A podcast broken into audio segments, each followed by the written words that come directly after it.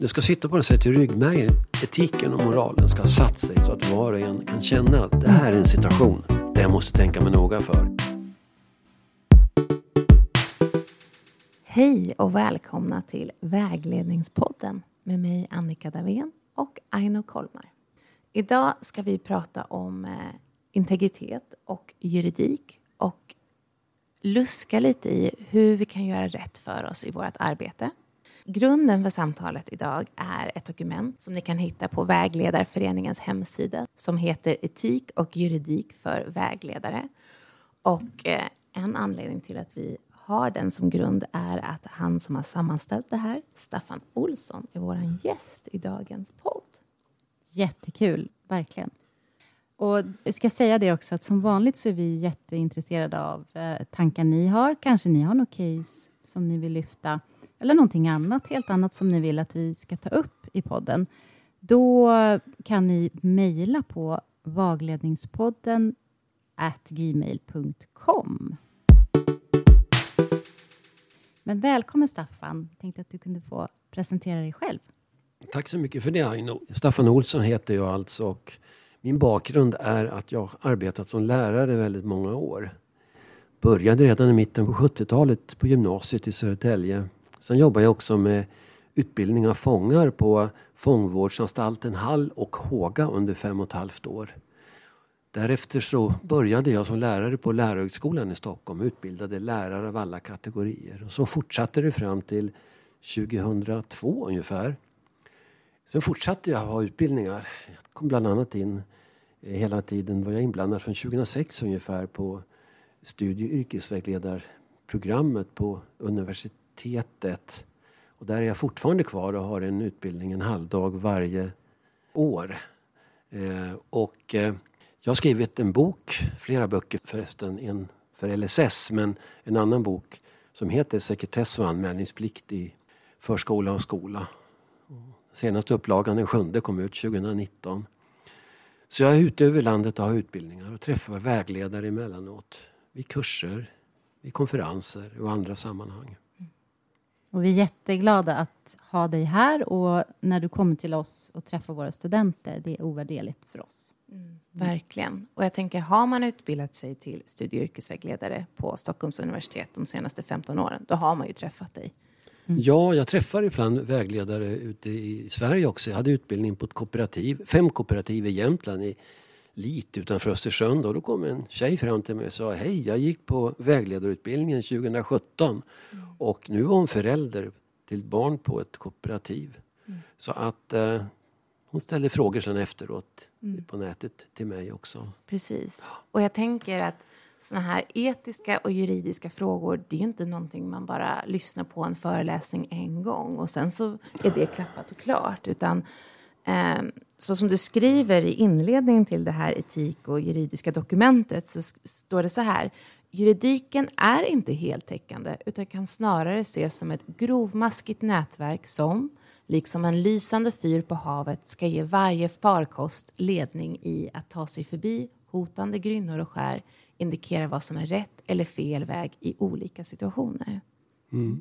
Väldigt fint skrivet tycker jag. tycker jag också. Mm. Och jag tycker att det förutsätter någon form av diskussion nästan. Att juridiken och lagarna är på ett sätt tydliga och på ett sätt inte förankrade i all praktik, Nej. i alla situationer. Alltså, kopplingen mellan teori och praktik är ju oerhört viktig. Mm. Och det värsta är väl att lagstiftarna inte heller alltid är så tydliga när man eh, diskuterar så att säga, de här frågeställningarna. Utan sen visar det sig att verkligheten förändras och då måste man försöka ändra lagarna och det är inte alltid man lyckas med det heller. Mm. Så att eh, den där, det är en svår fråga. Man måste hela tiden på nytt försöka inhämta kunskaper. Så väldigt ofta så möter jag deltagare vid mina utbildningar som säger Hej Staffan, jag har varit fyra gånger på din föreläsning förut. Och brukar säga, men varför kommer du igen då? Jo, men det ändras, det blir nytt. Ja, det håller jag med om förstås då. Mm. Så vår tanke med idag är att eh, presentera lite olika case som är förankrade i saker som vi har sett i vägledares praktik. Eh, det här är ju inte en föreläsning, utan det här är ju ett sätt att kunna diskutera de här sakerna. Men då tänker jag också, om vi ska kunna diskutera det här på ett bra sätt, eh, har vi några ord som vi behöver definiera så vi vet vad vi utgår ifrån? Det finns en del ord som är väldigt viktiga i det här sammanhanget. Och det handlar ju då om några begrepp som jag alltid tar upp för mina föreläsningar. Det första är offentlighet. Mm. Det är motsatsen till tystnadsplikt och till sekretess. Vi får inte glömma att vi lever i ett demokratiskt samhälle där väldigt mycket hos oss är tillåtet att prata öppet om. Jämför med Ryssland idag. Mm. Nämner man ordet krig så hamnar man hos polisen och kanske blir fånge under några år. Men i Sverige är det ju öppet och möjligt att framföra synpunkter. Vi har en yttrandefrihet som medborgare. Vi har förstärkt yttrandefrihet som tjänsteman. Jobbar man i, hos en myndighet så har man alltså möjlighet att kritisera verksamheten öppet. Vi har en, vi har eh, ett, en meddelarfrihet, rätt att kontakta tidningar, radio och tv och tipsa.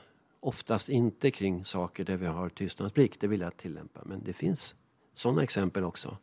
Och sen har vi då allmänna handlingars offentlighet. Alltså att mycket av den dokumentation som finns hos myndigheter kan vi få ut. Vi kan begära ut, för att ta ett exempel från skolan, ett åtgärdsprogram i skolan, i en kommunal skola. Vi har rätt att begära ut dem, men vi kommer att få ut dem. De är offentliga. Sen finns också då motsatsen, tystnadsplikt och sekretess. Och, och med sekretess menar man då förbudet att lämna ut uppgifter muntligt, skriftligt eller på annat sätt. Till exempel genom en nick där man bekräftar någon komplicerad fråga och därmed har röjt någonting. Men också att lämna ut handlingar och dokument som är hemligstämplade. Eller att prata om sånt vi har fått veta i vår verksamhet eh, på Arbetsförmedlingen eh, eller kanske i skolan. Och då eh, lämnar vi ut det till de som inte har utanför vår verksamhet med saken att göra. Kanske i den egna familjen där hemma mm. pratar man namngivet om personer som vi möter i arbetet hos oss. Mm. Så å ena sidan har vi offentlighet, att man har rätt att få reda på vissa mm. saker som handlar mm. om en själv. Mm. Och å andra sidan sekretess, ja. att vi inte får reda på allt. Ja, och tystnadsplikten då, då det är det som är lagstadgat, förbjudet att röja uppgifter. I brottsbalken det finns bestämmelser om det då, att vi kan dömas till max ett års fängelse om man avsiktligt bryter mot tystnadsplikten. Och gör vi det av oförstånd eh, slarvigt och då döms man normalt sett till dagsböter. Mm. Det är inte så många fall som går till domstolar vill jag säga men det finns ja. en del fall både från, från olika myndigheter. Mm. Det finns det. Skolan finns också några. Mm.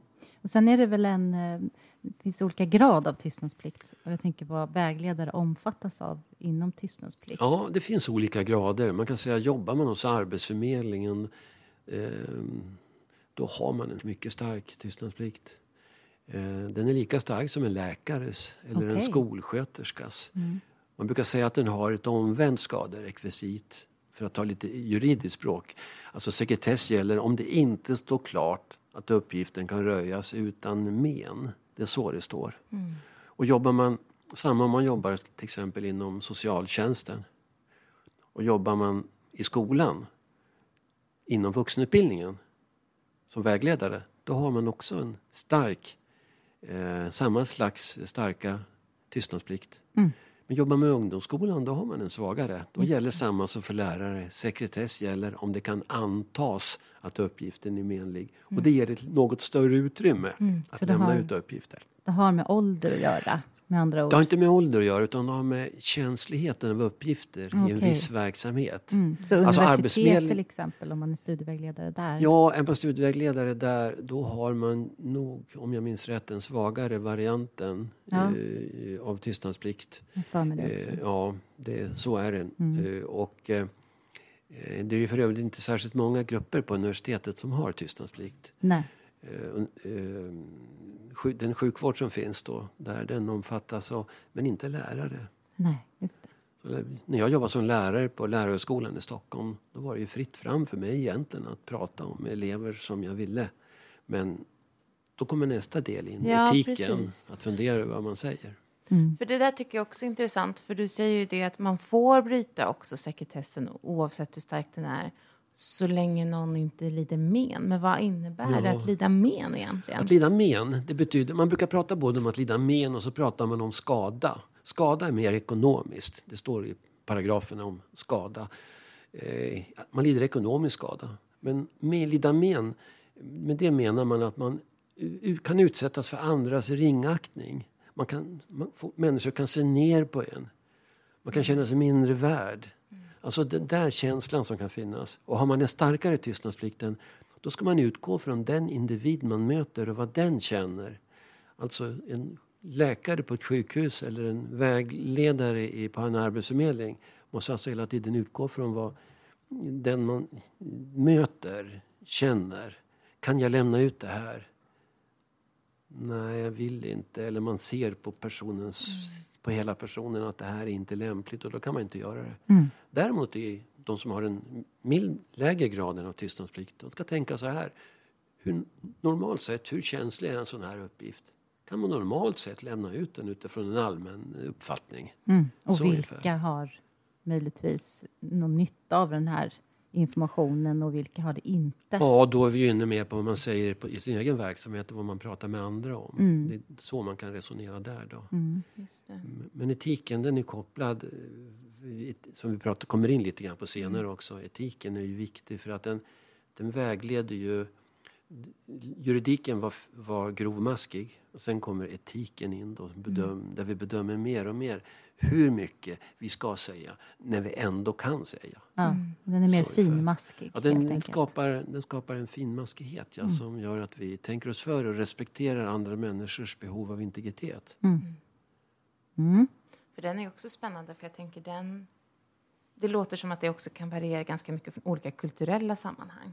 Vad är okej i, i en kultur? Att man är jätte i vår svenska kultur kan vi vara ganska öppna med väldigt många saker som inte är en stor grej och i andra kulturer kan det vara lite mer så här, nej det här vill jag inte att Absolut. folk i min närvaro ska veta. Ja, det är en viktig aspekt tycker jag för att vi måste ta hänsyn till det också i vårt arbete när vi i, i, i stöd och matchning eh, kommer i kontakt med människor från andra kulturer. Vi får ta hänsyn till hur de tycker och vad de tänker. Och samma sak på en skola när vi möter föräldrar, elever med en annan eh, kulturell bakgrund mm. som ser på saker och ting på ett annat sätt. Vi måste ha en viss respekt för det mm. i det mötet. Mm. mm. En tanke som jag hade inför det här programmet var, men om en polis ringer då? Den ringer dig som studie och yrkesvägledare och undrar om en viss person går på din skola.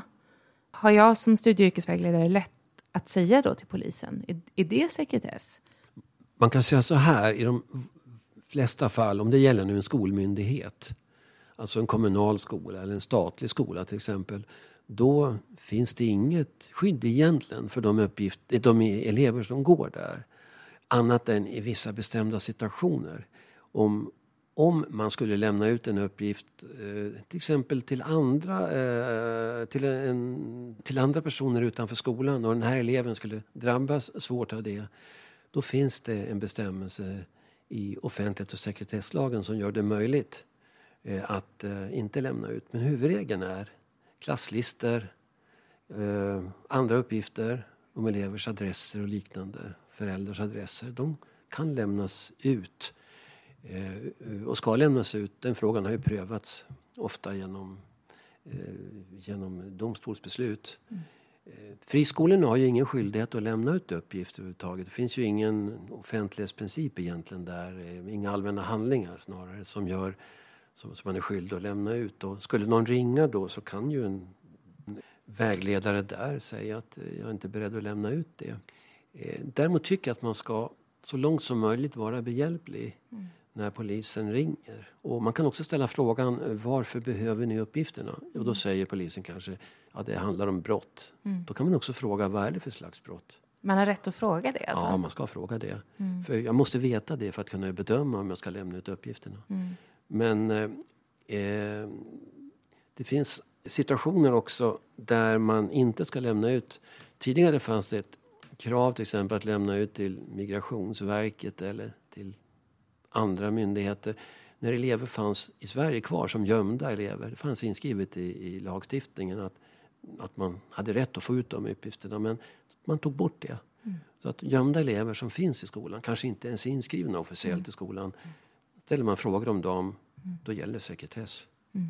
Och samma sak om, om, polisen till exempel, eller Migrationsverket kontaktar eh, socialtjänsten. Mm. Mm. Då, då ska man inte heller lämna ut uppgifter om, om de, var de här eleverna finns till exempel, eller om de är aktuella. För jag har alltid tänkt att jag ändå personligen ganska högt förtroende för polisen och tänker så här, behöver de den här informationen, det är klart de får den. Mm. Däremot så kanske jag har bett, om, bett att få motringa dem. Ja. Att be om telefonnummer och ringa till dem via växeln eller att de mejlar mig så att jag ser att det faktiskt Mm. är en officiell mejladress just för att någon som ringer, det skulle ju lika gärna kunna vara någon annan. Det kan jag vill vara säker på att det är polisen. Jag håller med om det. Det kan vara vem som helst som ringer och därför kan det vara bra att motringa. Men som sagt, jag tycker att man i väldigt många sammanhang ska vara försiktig och man ska efterfråga så att säga varför man begär ut uppgifterna. Och skulle man vara väldigt osäker som vägledare tycker jag man hänvisar vidare till rektor eller någon annan på skolan. Alltid smart, tänker jag. Mm, så att man inte måste stå själv i den frågan. Men det är intressant det du säger, att man egentligen får lämna ut jättemycket information. Det får man göra. Och skulle man sen då till exempel ha begått, om en elev har begått ett brott eh, där det kan ja, normalt sett vara annan påföljd än dagsböter heter det egentligen lagstiftningen. Eh, då, då har man möjlighet att lämna ut uppgifter till, då ska man lämna ut uppgifter till polisen också i, i det fallet. Eh, vittnesuppgifter eller annat som finns där. Och som man har, känner till på skolan. An, vissa regler gäller för en skolsköterska och skolläkare men för en vägledare är det så att de uppgifterna kan lämnas ut då. Man ska vara behjälplig och hjälpa polisen i situationer där man själv har en möjlighet att polisanmäla. Har skolan en möjlighet att polisanmäla då ska man medverka i polisens förundersökning. Så är, så är lagstiftningen. Mm, spännande. Ja, verkligen. Jag har ett till case här då till dig, Staffan. Mm. Om vi säger så här då. Eh, jag är syv på en grundskola och har för tillfället rullande bandsamtal inför gymnasievalet. Jag är jättetrött i slutet av dagen och har börjat tumma på att sätta ramar på samtalet. Utan jag vill liksom bara bli klar och jag vill gå hem. Sista eleven för dagen är tyst och svårpratad. Efter en stund frågar eleven mig om jag har tystnadsplikt. Jag säger att det har jag. Eleven får mig att lova att inte berätta för någon om det som mest påverkar dens gymnasieval. Och det lovar jag. Och det framkommer att den här eleven är mobbad och allvarligt trakasserad av flera elever på skolan, men har inte vågat berätta det för någon och ingen hemma vet om det. Eleven är orolig för att söka gymnasiet för att den är rädd att hamna på samma skola som någon av mobbarna, kanske till och med på samma program. Eleven uttrycker också att den är så förtvivlad att den funderar på om den alls vill gå på gymnasiet eller om den vill leva överhuvudtaget. Hur gör jag med det här löftet om att inte berätta för någon? Måste jag hålla det? För det första vill jag säga att jag ska aldrig ge ett löfte. Nej. Ger man ett löfte då, då handlar det om en sorts förtroendesekretess. Då lämnar eleven uppgifter i förtroende och så lovar man att inte föra det vidare. Det är inte många som kan ge ett sånt förtroende. En läkare på sjukhuset kan inte ge det. En eh, socialsekreterare kan inte ge det. En polis kan inte ge det. Och en vägledare kan inte ge det. Den som kan ge det är en kommunal familjerådgivning emellanåt. Som Eller är- präst kanske? Ja, en präst kan göra det i bikt och enskild själavård som det heter nu. Mera då. I de sammanhangen där har prästen en absolut tystnadsplikt och får inte röja någonting. Men man gör fel för det första här som vägledare. För det andra så framkommer ju uppgifter som är väsentliga och de kan inte vägledaren hålla för sig själv. För det första finns uppgifter om kränkande behandling. Sjätte kapitlet i skollagen. Och där måste man då gå vidare med de här uppgifterna till eh, kanske till rektor på skolan eller utifrån skolans rutiner. Innan man gör det så ska man också tala om för eleven att jag kommer att göra det. Du ska inte behöva vara med om sådana här händelser där elever eh, mobbar dig på det sättet. Och du ska inte behöva fundera på om du ska gå i gymnasiet eller inte. Det måste vara så att det här ska vi sätta stopp för. Vi, vi kommer, jag kommer att ta upp det här med andra på skolan. Jag kommer också prata med dina föräldrar om det här för det här är en viktig fråga. Eh, Då ska man inte ha lovat först utan man ska säga så här istället. Jag har tystnadsplikt, jag kan inte lova, det beror på vad du säger för någonting till mig. Och jag vill att du ska berätta om allting som är betydelsefullt för dig. Och sen kan vi diskutera vidare hur jag, hur jag går vidare. För att ge dig det stöd du kan behöva i din situation. För jag tänker också just det här med självmord och psykisk ohälsa. Att jag tänker att där kan det ju faktiskt vara fara för någons liv.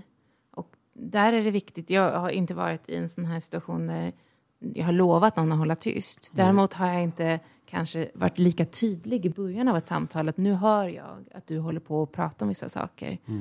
Och att man jag tänker att det är etiskt viktigt att vara transparent. Samtidigt vill jag att personen ska berätta, man vill inte skrämma bort någon. Och samtidigt så måste den veta att jag kommer ta det du säger på allvar och jag kommer att lyfta det vidare.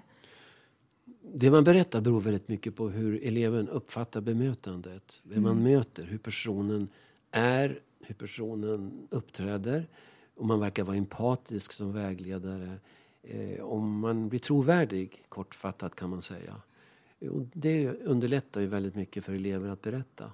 Alltså det är ingen tillfällighet att man sitter i ett väntrum hos skolsköterskan och funderar på vad man ska säga av det här allvarliga. Om man börjar prata om någonting annat och så märker man vem sköterskan är, eller vägledaren. Och då tar man upp det som man verkligen kom dit för. Och i det här fallet kan man ju också gå vidare och prata. Man kan behöva prata med en mentor, en klassförståndare, eh, en lärare, vem det nu kan vara. Men man bör förankra det så långt som möjligt med eleven. Och om eleven går emot det så måste man ändå säga att de här sakerna är jag faktiskt skyldig att säga utifrån mitt arbete och min tjänst, annars gör jag fel. Men du ska få vara med på hela resan, det lovar jag. Och vi kommer att ge dig stöd utifrån vad du behöver. Det är tungt att gå omkring med kränkningar av andra elever och inte ha någon att prata med det om. Så ungefär kan man väl säga. Verkligen, och jag tror att um, det är väldigt svårt oftast för man är rädd att säger man någonting så kommer kränkningarna bli värre. Ja, precis. Men, men det är väl precis som du säger, Staffan, att det handlar väldigt mycket om bemötandet i den situationen. Jag tänker att man har kommit till den punkten att det, det är någonting vill ge det här förtroendet så, så har man förmodligen skapat en sån atmosfär av trygghet så att man kan vara tydlig med, med de här sakerna. Men att vara transparent och tydlig, att det, det är en viktig Det är viktigt. ingrediens i det här. Ja, och jag, vet, det, jag har träffat en hel del som fastnar i den här förtroendefällan också. Att man lovar något förtroende. Det kan vara en kurator som har tagit sig an en elev särskilt mycket och som på något sätt eh, känner att jag som kurator klarar det här och kan ge eleven stöd men inte de andra.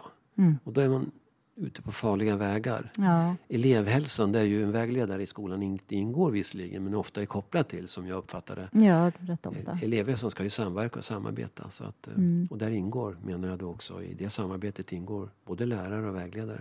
Jag tycker att min inställning också som vägledare, jag har jobbat ganska länge inom vården innan jag blev vägledare, att jag tycker att de här frågorna, både när det gäller sekretess och etik, det som vi pratade om förut och det som vi pratar om nu, ehm, handlar dels om att i den här situationen med, med en ung person, att, att jag faktiskt är den vuxne.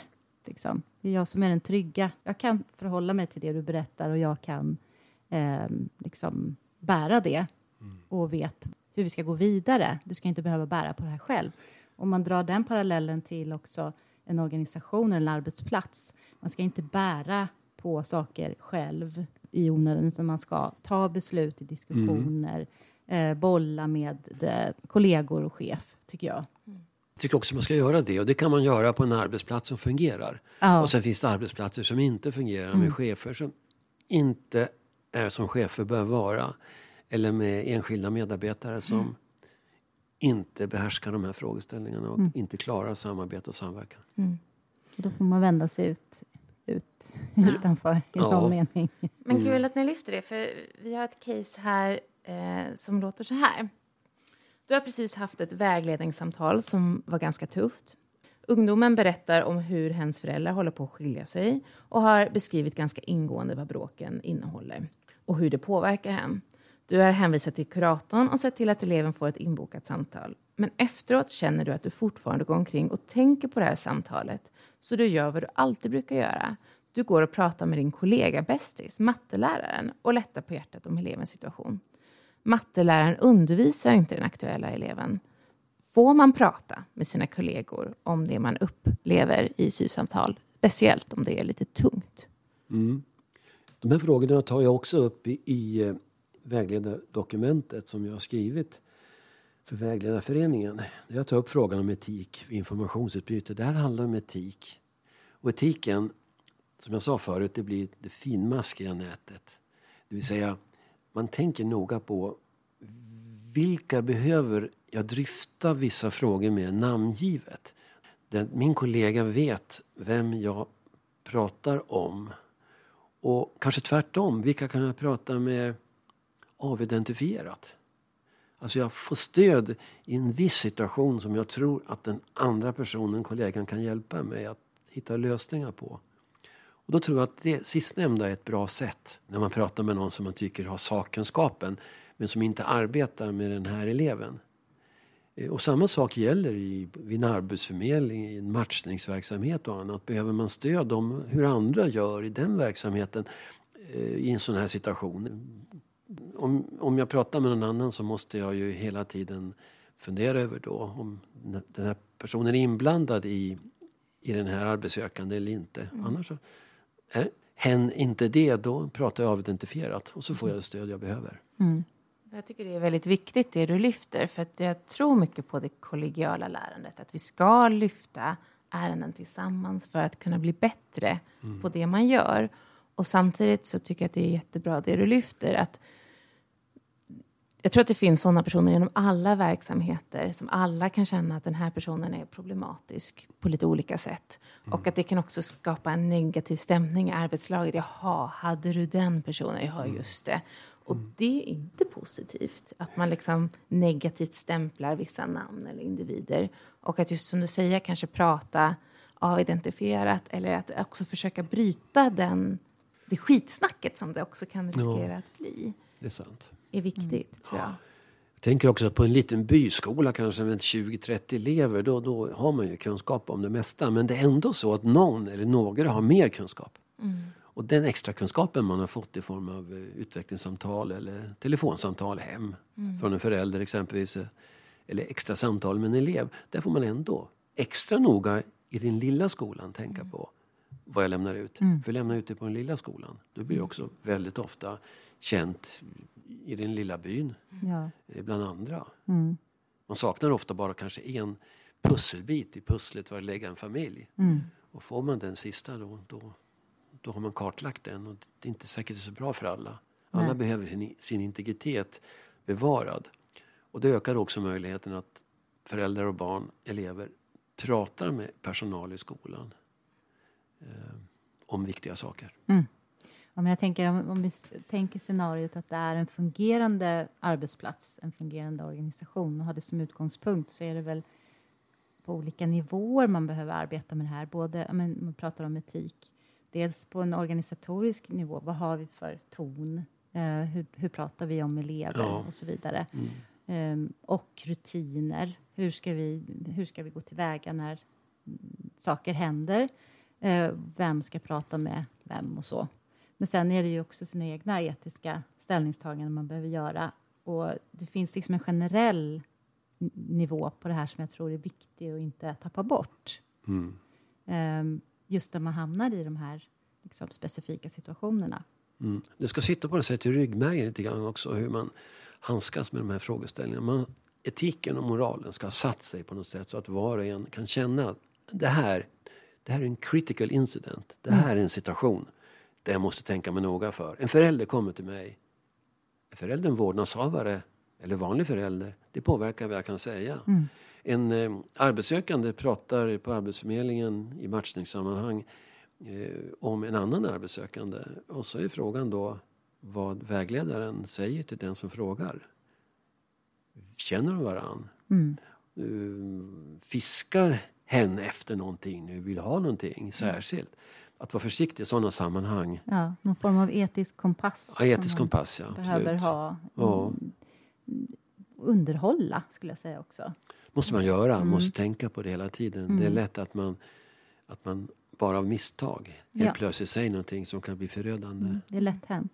Ja. Och just, jag tycker själv i arbetssituationer, när vi pratar om sekretess och den andra delen, att, um, eller mycket det här med dokumenthantering också, som man jobbar i myndighet, som jag har mm. gjort. Att jag, jag tycker alltid att jag blir tveksam och måste liksom bolla lite. Men vänta, hur är det med det här då och det här? Och, mm. Att mm. det är en ständig pågående diskussion kring mm. de frågorna. Det tror jag är bra också. Mm. Och jag tror att det också motverkar mycket när vi samtalar om det. Jag tänker om man pratar om stress till exempel så finns det ju någonting som kallas också för etisk stress. Att man kan bli stressad av att man inte vet om man gör rätt eller fel. Och att eh, hantera den stressen är ju oftast att prata med andra. Ser ni samma sak som jag eller inte? Och då behöver man i alla fall inte stå själv i ett beslut utan då vet man att man har flera som står bredvid en. Precis. Och det blir, jag tror att vissa är rädda för att fråga för att man tror att man tänker fel. Men snarare våga fråga för att du kanske också tänker rätt. Ja, våga tänka. Ja, och Liksom. våga tänka muntligt på något sätt. För det är det som gör dig till en bättre vägledare. I skolan kan det också finnas ett behov av handledare som finns med vid samtal, så att säga, där man sitter i grupper av personal. Och där en vägledare kan vara med förstås också. När man, när man diskuterar frågeställningar som har med eh, möjliga lösningar att göra. Hur ska vi göra i en sån här situation? En elev har dött nu. Hur handskas vi med det det. hos oss? Ehm, Det gäller att man har en någorlunda kanske likartad uppfattning och inställning utifrån vem det handlar om och så. Mm, Svåra frågor. Man behöver ständigt fylla på där också. Mm. Verkligen. Ska vi ramla vidare? Vi ramlar vidare. Vi har en till fråga. En förälder vänder sig till dig som vägledare och vill veta vad sonen har sagt till dig i en för familjen känslig fråga. Vad säger man då? Det kan ju vara skolan men det kan ju också vara hos en annan myndighet. Att en förälder i vuxenutbildningen till exempel eh, vill hörs av till en son i 25-30-årsåldern eller dotter för att få veta lite mer om studiesituationen och sånt där. Och då, eh, en sak som är väldigt viktig då, är man över 18 år då finns det inga vårdnadshavare med längre. Då är man en förälder. Och är man barnet under 18 år då kan man antingen som förälder vara bara förälder, man har ingen vårdnad. Eller också är man vårdnadshavare. Så i sån här situation är det viktigt för det första att veta, den förälder som hör av sig och vill veta, är det en vårdnadshavare som har vårdnaden om barnet eller inte? Är man inte en vårdnadshavare, då, då har man i princip samma rätt som vilken människa som helst att få veta. Det är alltså en mycket begränsad rätt. Är man vårdnadshavare så har man ju föräldrabalken till stöd sjätte kapitlet, framförallt elfte paragraf där, där man pratar om vårdnadshavarnas skyldigheter att bestämma, skyldigheter att stödja och hjälpa sitt barn på olika sätt. Och I sekretesslagstiftningen har man också skrivit in det här, så där man pratar på ett bra sätt tycker jag i tolfte kapitlet, tredje paragraf om vi ska ta ett exempel där då. Där man pratar om att ett barn har rätt till en personlig integritet. En elev har rätt till en egen personlig integritet som är starkare än en, en, en självständig integritet gentemot alla i hela världen. Men sen nämner man också vidare att en vårdnadshavare har ändå rätt utifrån föräldrabalken som jag nyss nämnde att få information om informationen verkligen behövs i viktiga sammanhang. För att kunna ta barnet till socialtjänsten eller till läkare eller vad det nu kan vara för någonting. Eller ett barns kriminella handlingar som en vårdnadshavare vill ha kännedom om. Då har man ju rätt att få dem. Men man har inte rätt, säger man slutligen, att få ifall det finns en risk för betydande men för barnet. Att vårdnadshavarna använder den information man får på sånt sätt så att det skadar barnet drastiskt. Psykiskt eller fysiskt. Mm.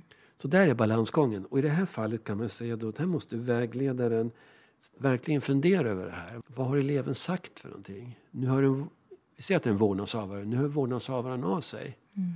Och så gör man bedömningen att den här orsaken till att vårdnadshavarna vill ha den här informationen det har inte att göra med föräldrabalkens regler, att man behöver bestämma och så vidare och hjälpa barnet. Det är mer en nyfikenhet för att kanske man vill på något sätt prata allvar med sitt barn. Och då säger man kanske bara att nej, det är ingenting särskilt som har sagt. Vi har pratat lite grann om det och det. Och då har man till och med rätt, man kan kalla det för en nödlögn i ett sådant fall. Man lämnar inte ut sitt barn till en glupsk varg i form av en vårdnadshavare. Nej, Så. precis. Och jag tänker också att en, en bra fråga som kan ställa då är har du pratat med barnet själv? Du kan fråga personen. Mycket Alltså, bra att ställa den frågan. För det bästa är att man som förälder faktiskt pratar med sina barn. Exakt, och inte prata med mig som Nej. vägledare, tänker jag. Och Nej. är det, är det svårpratat så, så då får man ju då göra en bedömning. Men jag tänker i första hand fråga. Men det här är en vanlig fråga jag får, det här med hur mycket man måste lämna ut till föräldrar och vårdnadshavare. I förskolan blir det ju mer av naturliga skäl. Sen är det så att barnen, eleverna kommer också upp i ålder. Jag sa när man blir 18 år, då har man ingen vårdnadshavare längre. Och när ett barn går på gymnasiet och är 16-17, då är det väldigt ofta så då att barnets egen integritet är så stark så att man, den, den, den tippar över till sin fördel gentemot mm. vårdnadshavarnas rätt till insyn. Mm. Det finns fall som JO har tittat på med flicka på gymnasiet i Stockholm som använde koffeintabletter i övermängd men där skolan inte kontaktade vårdnadshavaren. Hon var 17 och ett halvt år. Och man hade, istället hade man henne under bevakning och man gav stöd och så vidare. Till slut så blev hon eh, så dålig. Eh, hon kom till en kurator tror jag var och sa att jag äter tabletter för jag tycker det är kul. Hon var helt eh, manisk nästan. Och då Sen kom hon på skolan, det var en fredag, på måndag kom hon och så dog hon på skolan. Ja. Och då prövade ju föräldrarna det här, varför fick inte vi veta någonting som vårdnadshavare? Mm. Och, och JO mm. sa ju så här då att det fanns ingen skyldighet med tanke på flickans ålder att lämna ut uppgifterna. Hon var 17 och ett halvt år och hennes bestämda uppfattning var att inte göra det. Skolan mm. hade henne under bevakning. Mm. Men den där fredagen när hon kom och var svårt uh, manisk då. Så då fanns en anmälningsplikt. Men jag ville inte klandra skolan för att man avvaktade och mm. tänkte anmäla sig nästa vecka. Det så det blev så en jättesvår situation. Mm. Det visar liksom ändå att när man är äldre, nästan 18, då har man en stark egen integritet. Mm. Men det innebär ju ändå att man i de åldrarna, vissa sammanhang, trots allt ska kontakta hemmet. Mm. Vid drogmissbruk till exempel, eller vid mm. kriminalitet av något mm. slag. Så, det här var inte kriminellt att äta de här koffeintabletterna eh, ändå. Men det var en svår situation för mm. skolan att hantera. Mm. Verkligen. Ja. Mm. Inga, inga enkla Nej, och det finns ju också, jag tänker fall nu när det heter anpassad gymnasieskola. Ja, snart när man kanske har liksom, intellektuella funktionsnedsättningar som ja. man kanske bara är som 10 men man är 18 på pappret. Mm. Det är ju fortfarande mm. en individ som, måste, ja. som är myndig. Mm. Och sen blir ju också ofta blir föräldrarna sen förvaltare goda män till sina barn. Mm. Eh, även om de är över 18 år. Mm. Och då finns ju en viss rätt till information även där vill jag säga. Mm. mm. Det är bra. Mm. Ja, apropå det här nya. Det finns ju en ny tvingande och sekretessbrytande bestämmelse som skyldiggör att en skola vid elevs skolbyte överlämnar sådana uppgifter som behövs för att underlätta övergången för en elev till den mottagande skolenheten eller skolformen. Så om man jobbar på en gymnasieskola och blir kontaktad av en eventuell ny skola eh, för en elev, eh, vad, vad har man rätt att överlämna?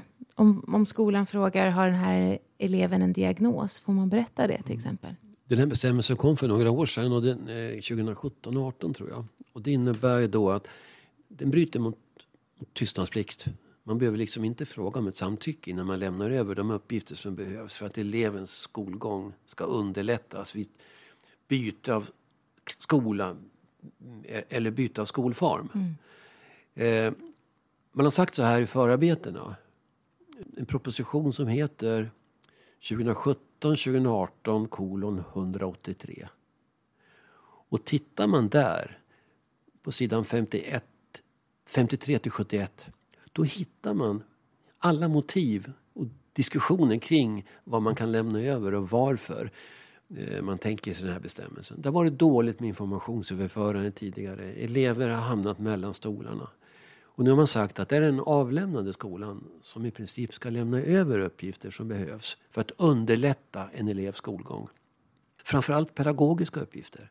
Det kan vara uppgifter om beslut som skolan har tagit, det kan vara utredningar, det kan vara andra svårigheter också, till exempel i form av eh, anmälningar till socialnämnden som har gjorts. Om de är aktuella, men inte det som är gammalt tillbaks i tiden och överspelat.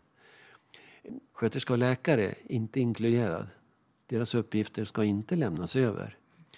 Utan det ska vara uppgifter av det här slaget i första hand. Och skulle man då, i det här fallet frågar man om en diagnos. Det är en gränsfråga, mm. vill jag säga.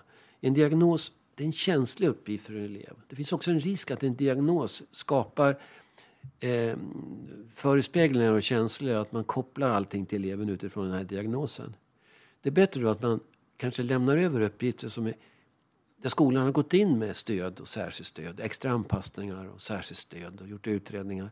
Eh, och då mm, lämnar man inte över själva diagnosen bara utan man lämnar över de här uppgifterna mm. om vad vi har gjort i skolan tidigare. För man har ju säkert gjort någonting, mm. det lovar jag, i den här situationen.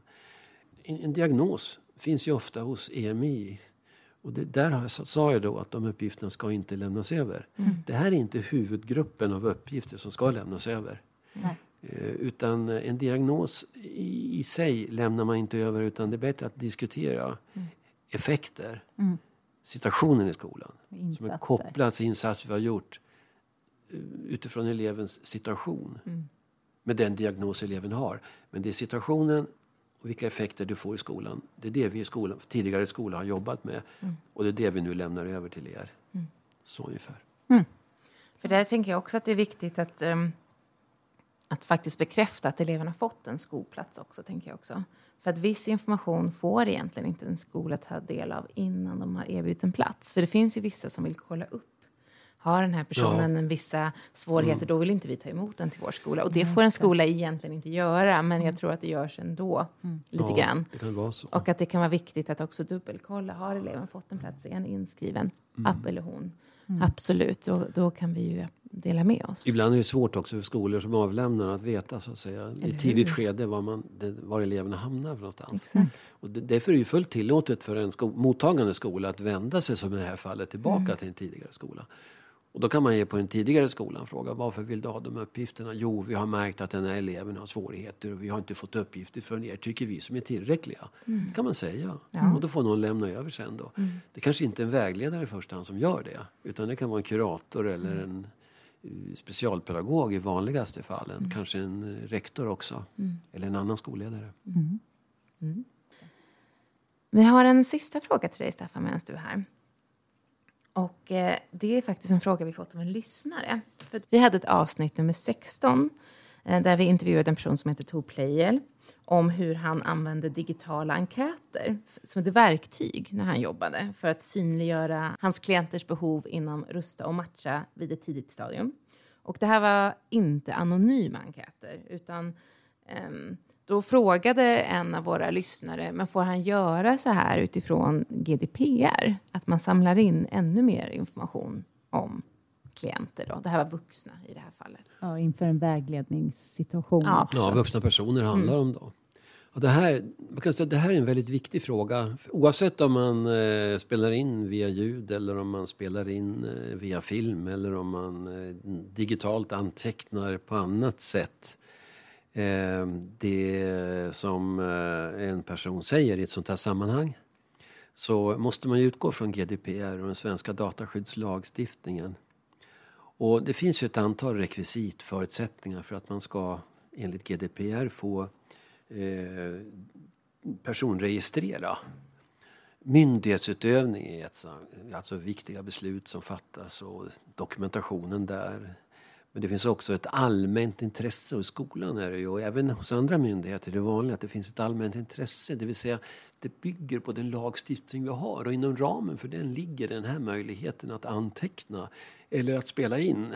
Då kan man säga då, då är det tillåtet. Och sen finns ju en väldigt viktig tredje grund som man vill peka på. Det finns ju avtal också, om man har ett avtalsförhållande med postorderföretag och köper in varor där, då finns det också en personregistrering och den är tillåten och så finns samtycket.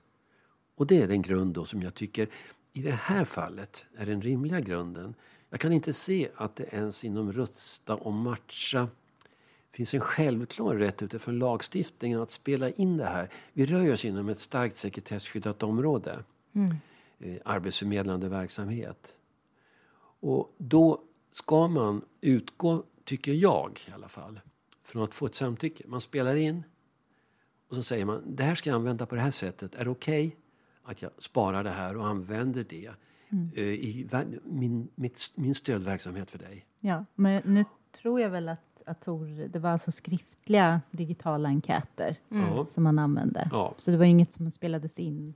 Fast det, det ja. du menar tänker jag är att det är en, en att man tar in information? Är det det du ja, menar? man tar in information. Tar man in det skriftligt eller tar man in det via ljud eller mm. via bild. Spelar, Spelar in den, mm. alltså använder digitala medel. metoder. men då med. Då, då, gäller, då, då tycker jag att ett samtycke är det bästa och det, det rimliga. Sen vet jag också att man kan göra som så att eh, den tidigare Datainspektionen som heter Integritetsskyddsmyndigheten nu, ett väldigt långt namn. Men de, dit kan man vända sig. Mm, De har telefontid på förmiddagen ett par timmar. Man kan prata med en jurist direkt på linjen och säga så här tänker jag göra. Vad bör jag fundera över då för att följa lagstiftningen? Så det är ett bra sätt att göra det. De här frågorna de prövas i verkligheten. Eh, Man kan ta en skola i Skellefteå som eh, ville undvika det här med noteringar om frånvaro i någon sorts eh, klassbok. Utan man, hade, man spelade in istället, när eleverna gick in i klassrummet så vid ansiktsigenkänning så eh, tog man in uppgifter om vilka som fanns där och inte fanns där. Och för det fick de betala ett skadestånd på, eh, om jag minns rätt, eh, 200 000 kronor för en veckas användning. Ja. Och så har vi andra fall. Vi har, eh, vi har ju till exempel det som prövas inom en månad nu ungefär i, i, i eh, domstol eh, i kammarrätten i Stockholm tror jag att det är. Det är den så kallade skolportalen i Stockholm. Där man kunde, hundratusentals elever registrerade där. Och där man kunde komma in tidigare och hämta uppgifter. Eh, och även om man var obehörig. Och där utdömde ju den tidigare Datainspektionen 4 miljoner kronor i skadestånd. Oj. Och nu kommer en dom. De överklagade Stockholms stad det här. Nu kommer en dom inom tre veckor ungefär. Spännande. Eh, får vi se om de vidhåller det där. Om de står fast vid det. Domstolen står fast vid skadeståndet eller om de ändrar det. Ja. Så att svaret på den här frågan blir väl i första hand tycker jag att eh, man ska tänka på samtycket. Och jag Ja. gissar att ett samtycke finns med här. Ja, det, det, det borde också. finnas det. Ja. Men jag tänker att det är också viktigt att vi gör det på rätt sätt också. Att vi inte Precis. bara antar. Men Nej. jag undrar, är det, hade det varit någon skillnad om man hade gett personen en pappersenkät? Hade det varit en Hade skillnad man då? gett en pappersenkät och man har fyllt i det och bara haft det så att säga i, På hans kontor, på Ja, hans på kontoret. Då brukar man säga om det bara är en sökväg, man söker på personens namn, Mm. men, men söker man på egenheter och egenskaper som kopplas till olika sökvägar, då är det GDPR som gäller också. Mm. Faktiskt, även om det är i pappersform. Så att, eh, Egenskaper och... ja, egenskaper, eh, nationalitet. Ah, Det finns ju särskilt känsliga uppgifter vill jag säga också utifrån GDPR. Det är ett facklig tillhörighet. eh, Och det, det kan vara eh, politisk inställning. Sjukdomar till exempel är en typisk sån. Då. Just det. Så syftet med GDPR är att företag eller verksamheter ska inte kunna registrera vad som helst Nej, ska inte, du får inte göra det. Jag, jag, jag kommer ihåg ett fall från Göteborg där specialpedagoger hörde av sig till mig för sju åtta år sedan. Det var, vår rektor ville att vi ska kartlägga, vi specialpedagoger, vilka elever som går på vårt gymnasium men egentligen borde gå i särgymnasiet, särskolegymnasiet. Och då sa jag så här, det finns inget stöd för det i någon lagstiftning att göra en sån kartläggning annat än med samtycke. Och där är jag ju väldigt tveksam till om eleverna själva eller deras vårdnadshavare skulle vilja ha en sån kartläggning. Men får man ett samtycke då får man göra det. Och när samt, skillnaden mellan andra rekvisit, som jag nämnde, myndighetsutövning och så, och ett samtycke, det är att samtycke kan dras tillbaka. Och då får man, det. För det har man ju Radera. rätt till när som helst, att dra tillbaka absolut, till kan du göra. Jag kommer att tänka på, det var ett nyhetsinslag igår, tror jag det var, på nyheterna, om ett företag som hämtar in information om tidigare domar Ja. och psykisk eh, Stämmer det. intagen för, för tvångsvård. Mm. Ehm, och de, jag, som jag förstod det så åberopar de någon form Utgivningsbevis, de har ett utgivningsbevis på samma sätt som en tidning som har. en tidning. Ja. Jag har ett fall jag prövar i Södertälje nu som JO utreder. Det är att Södertälje kommun granskar 7000 anställda utifrån eventuellt tidigare brottslighet. Mm. De granskar alla. Och det här är otillbörligt tycker jag. Ja. Och de använder sig av ett företag som hämtar ut uppgifterna med utgivningsbevis. Som tillställer ett annat företag som lämnar över uppgifterna till Södertälje kommun. Mm. Och eh, Södertälje kommun använder sig av de här. Och det, det, min fråga är om det här är lagligt. Och JO tittar på frågan just nu. De Utreder det. Ja, det, för, det, för mig, det går inte ihop. Liksom, Nej. GDPR å ena sidan, sen det här. Då kan man lämna ut... Ja, domar är ju offentliga visserligen. Ja, så att många jo. domar är offentliga. Men en del företag de lyfter fram alla domar som finns i svenska domstolar och sen säljer de dem. Det, och det här Även om domarna är offentliga så är frågan om utgivningsbeviset är starkare än vad GDPR är i det här Ja, fallet. precis, eller hur? Och det, de överklagar och det är mycket möjligt att de får rätt. Jag Ja, vill bara säga det. ja. Sen kan man ju fundera på hur... Ja, det, där, där kommer det in igen det här med etik och moral. Liksom att Ja. Jag tänker ju att är du dömd och, och har avtjänat ditt straff så Ja. måste man ju kunna få liksom börja om Ja, någonstans. men domarna finns som sagt där och De de plockas där. fram. Mm. Och de finns ju faktiskt för all framtid. Mm. Eh, Så det är en stor risk att man blir stämplad. Ja, exakt. Att ge nya chanser tycker jag också är väldigt viktigt. Mm. Och där också kanske gå tillbaka till det här med samtycket. Att jag tycker att det finns en viss etik i det också. För jag tänker i dagens samhälle ger vi vårt samtycke nästan varenda hemsida man Ja, går in visst. på och frågar efter Ja, samtycke. ja, det gör de. Hela tiden frågar de efter det. Ja, och, och det är så här, om du, om du vill använda den här hemsidan, då måste du ge ditt samtycke. Ja. Eller vill du ha det här jobbet, då måste du gå med på det här. Ja. Så att jag tänker att Precis. bara jättebra att man frågar om samtycke innan man gör någonting. Men Mm. också kanske tänka just på den etiska dimensionen. Att man ska verkligen ge personen rätt att säga nej och förklara vad det innebär. Så att man Mm. inte bara slentrianmässigt, för annars kan inte jag hjälpa dig. Alltså Nej. lite den. Ja, Just det. precis.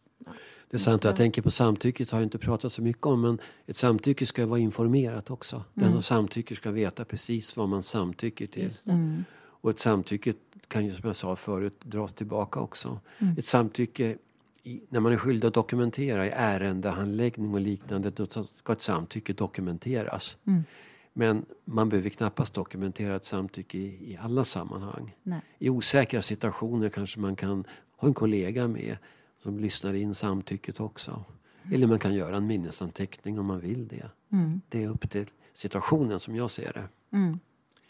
Men eh, som sagt, det, det här är viktiga frågor att ständigt fundera över. Ja, verkligen. Jag tänker att vi kanske ska runda av där. Tack så jättemycket, Staffan. Och eh, ni som lyssnar får ju såklart gärna kontakta Staffan Olsson. Det får ni göra och ni kanske lägger ut min mailadress där Ja. också om ni vill göra det. Så finns den tillgänglig. Du ska komma och föreläsa eller någonting annat. Mm. Um, ska vi säga mer? Ja, men som, jag tänker som sådär sista ord att det är tydligt att det här är saker som behöver eh, hela tiden diskuteras och hållas i, eh, i pipen på något sätt på våra arbetsplatser och i oss själva, den inre kompassen. Mm, håller med om det. Ett sista tillägg kan jag göra också att frågan om har ju varit aktuell och jag har drivit den frågan också mot departementet när det gäller privatiserad arbetsförmedling med Rusta och Matcha. Alltså för de flesta privata känsliga områden, sjukvård, socialtjänst, då finns det tydliga sekretessregler. Man har tystnadsplikt om man jobbar i privat socialtjänst. Man har tystnadsplikt på en friskola om man jobbar alltså privat. Men för arbetsförmedling privat har det inte funnits någon tystnadsplikt. Och det här har jag drivit nu eh, under något år ungefär. Och det verkar som, jag har fått uppfattningen att man kommer att ny lagstiftning ska komma i slutet på det här året eller början på nästa. Vad bra. Så att eh, jobbar ni privat med rustning och matchning, kan vi kalla det, så betyder det att eh, hålla er underrättade Mm. om det här och eh, se vad som Utveckling. faller ut. Mm. Tack! Ja, och fortsätt samtalet. Ja. Hemma eller på jobbet eller på praktikplatsen. Precis. Ha det bra. Hej då.